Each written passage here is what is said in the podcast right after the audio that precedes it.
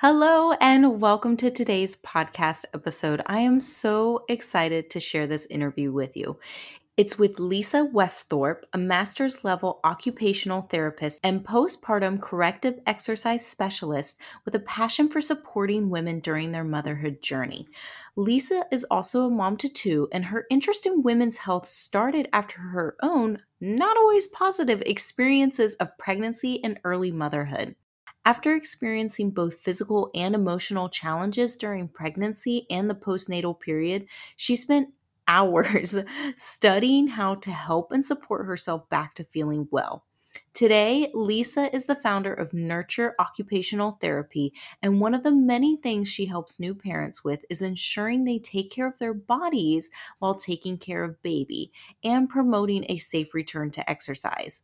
If your postpartum experience was anything like mine or Lisa's, you received one checkup after six weeks and then were sent on your way wondering, are you really ready to resume exercise? What and where should you start?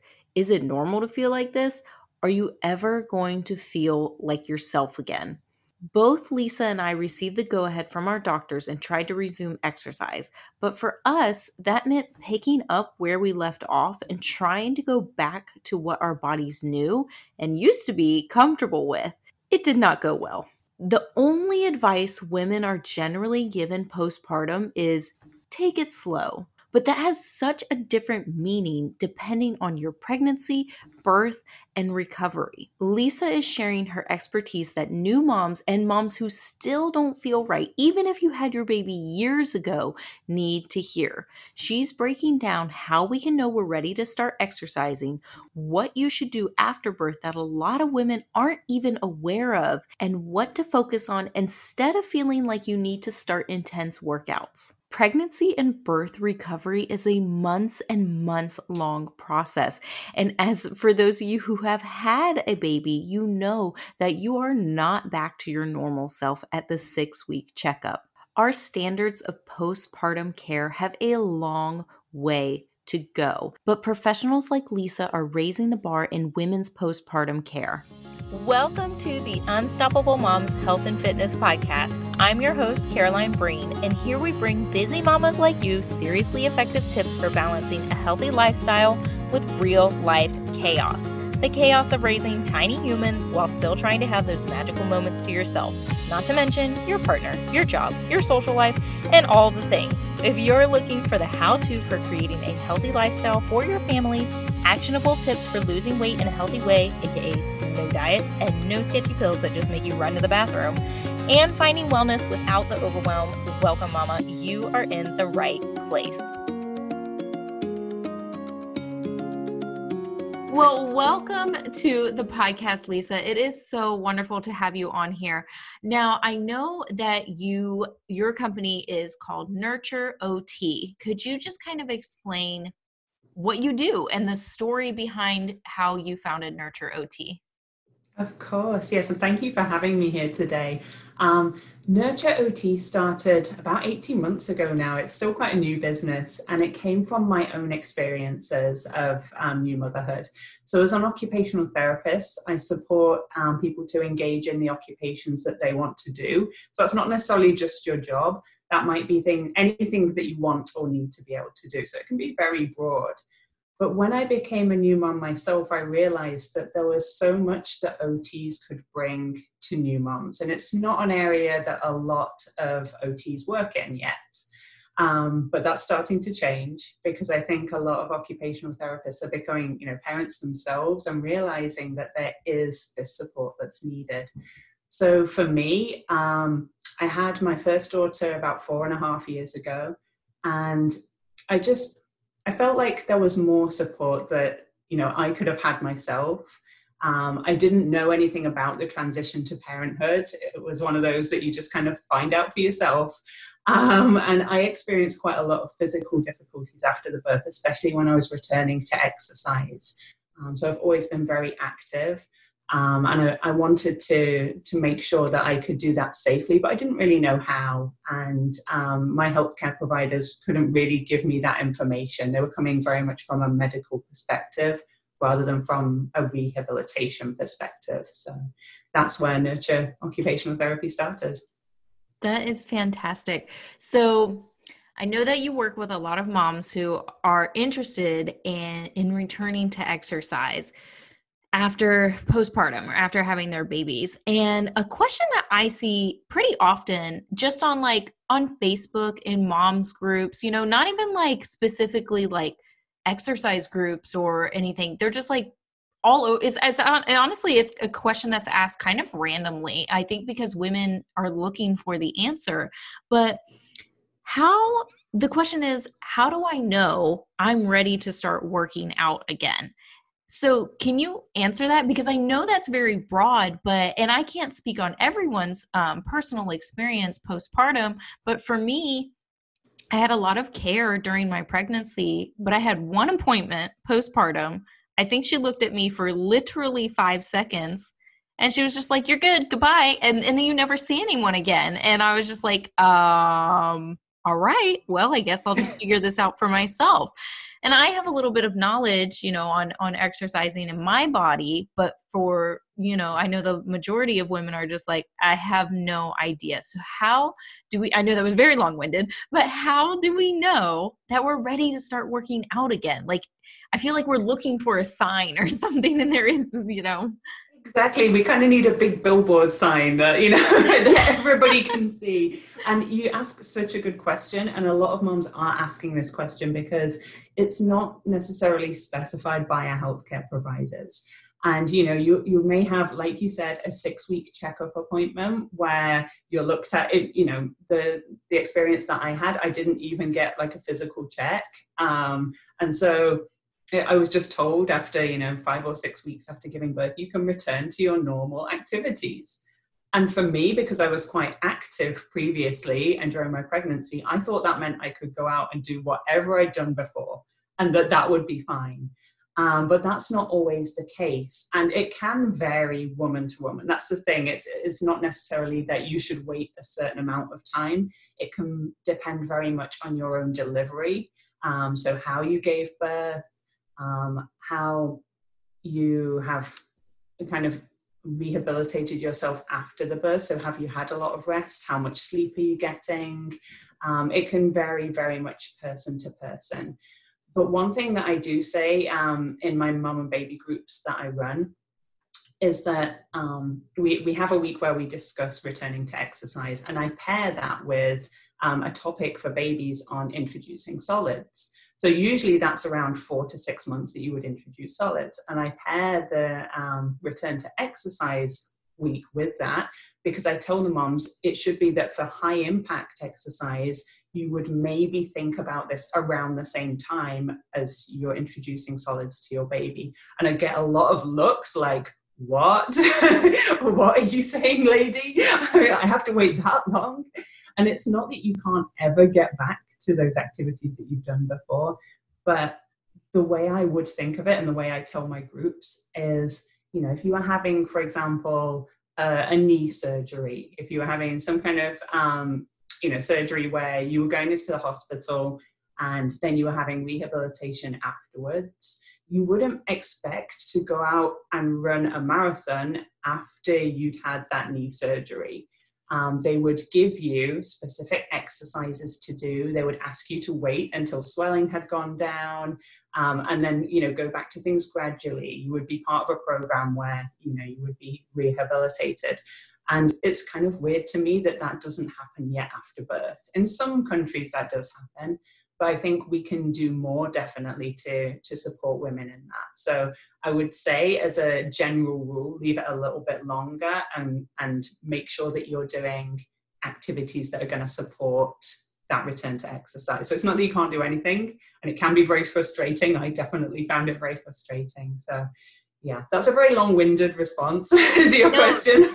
that's it's that's perfect. Because as you were saying like it's so individualized you know like how one person gave birth and how another person gave birth and and your recovery process is is so different for everybody. And um you know would you agree that this is a time when it's very important to be in tune to your body and to listen to your body Yes, I would definitely agree with that. I think it's very important as well to think about what is your body saying and what is your mind saying. Because I know for myself, um, exercise was something that very much kind of supported my mental well-being. So i wanted to get back to it because that was going to help me as a person. You know it would make me feel more like myself during a t- time of transition where i didn't necessarily feel like myself. So my mind was saying i want to get back to exercise but it, if i'd have really listened to my body then i probably would have realized that i wasn't quite ready yet. Um, so it's, it's a difficult balance and thinking about you know what can those activities that you really used to like to do um, maybe things that are more high impact like crossfit or running um, you know what was it about that that you really enjoyed? And can we find for now a slightly less impact version of it so for example if you used to like going out and trail running maybe for now we do a walk or a hike. Um, so it's just lessening the impact on the body. So it's not that you can't do those things it's just we'll work back to it. Yeah, no, I love that. I love the connection you just made there between the body and the mind because you know, especially at that time in your life, such a especially for your first child, it's such an unknown time and a time of exploration and you are sometimes the the two waves of communication between your body and your mind are just they're not meeting there in the middle and and I felt the same like I wanted to get back into working out and I just, you know, it, it just was not happening. it was, and it was a slow process for me as well. So you mentioned, and I don't know if you would mind expanding on this a bit. Um, you kind of talked about your, or you, you slightly mentioned like your personal uh, experience with getting back into working out. Just out of curiosity, what was that like for you and what did you experience? So I have two children now, but with my first daughter, she was a very big baby, so she was over nine pounds when she was born. Um, oh, yeah, that's yeah. most people's faces when when I tell them that. Um, and she, yeah, I need, she needed a lot of pushing out. Let's just put it like that. So I had a lot of kind of you know healing to do, and it was after her birth that I was told after six weeks without any kind of physical checkup that it was okay to go back to exercise and I did ask the OB, you know, what does that mean? What what does going back to exercise look like? Like I, I wanted them to give me more information. She just said, just take it slowly. And I was like, I still don't really know what that means. so as it's funny because I put my like occupational therapist hat on. I was like, I think you know I, I, want to get back to some kind of exercise, but I need something that I can do during the day when I have my baby with me. So I actually hit on the idea of skipping, like jump rope, um, as something that I could easily do. You know, I could be out in the garden, baby could be in her little chair, and that that would work fine. Um, the only problem is that you know jumping rope is very high impact on your body, and so yeah, it didn't go so well when I tried that. I was okay for maybe a few seconds, but after that, I experienced symptoms that I'd not had before. Things like I felt like my organs were falling out of my pelvis and you know they, they weren't but that's what it felt like to me at the time um, and i did experience some incontinence which is very common in new moms. So we usually say it's around 30% of women report some form of urinary incontinence after birth. So it is very common but it's not necessarily a normal physiological response. So it can be rehabbed. Um, so it doesn't have to be that, you know, we put up with things like sneeze pee or things like, you know, oh, I can't go on that trampoline because, you know, that's not going to be good for me. Um, so yeah, it wasn't a good time for me to go back to exercise. My body needed longer to heal, but I didn't know that at the time. Um, and afterwards, I was I was very upset with these new symptoms that I had, and I kind of did a lot of research into you know how I could help myself. And then I realized that there were other women who were experiencing this. It wasn't just me that was broken. You know, um, I needed to kind of you know support myself, but also support other women. So um, I actually trained as a am um, a postpartum corrective exercise specialist now. So that's something that can really you know support other women. Um, and you know I help myself, but also there's that aspect of supporting others too. Yeah, that's wonderful. So, uh, you know, going off of that, and, and I'm sure that you know a lot about this now um, with the postpartum exercise specialist.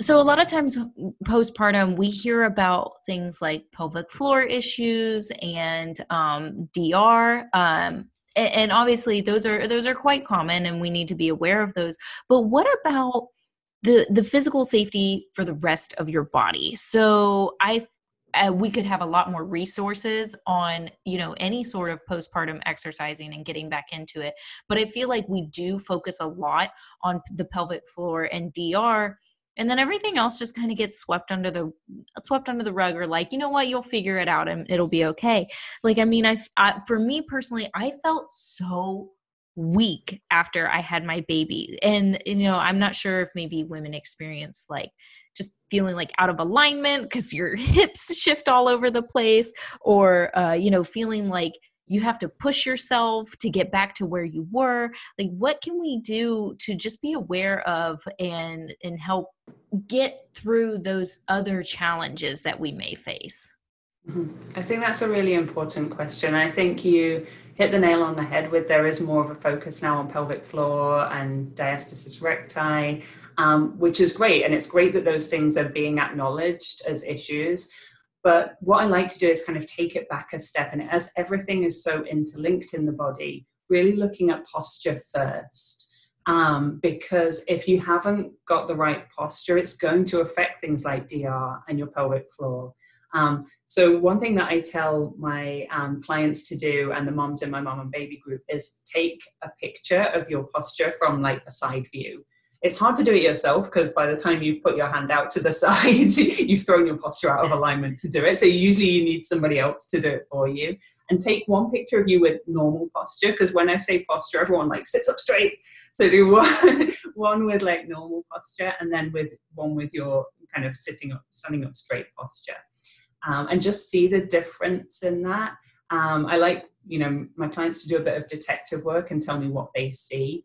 Um, so lots of different things can happen during pregnancy to our posture, and we accommodate the fact that we suddenly have a lot more weight on the front of our body by doing some, you know, different things with our hips. Um, sometimes some people throw their hips more forwards to balance out that weight, and then sway backwards with their, their shoulders.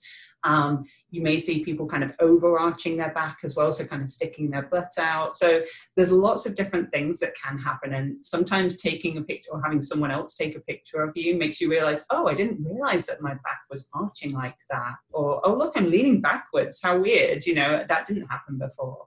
So sometimes, you know, that the idea of just being mindful of your posture and trying to kind of come up tall. So imagining that you've got kind of a, a, string through the top of your head and kind of pulling up on that, rather than this idea of oh we're going to thrust our you know chest forward to get good posture and things like that.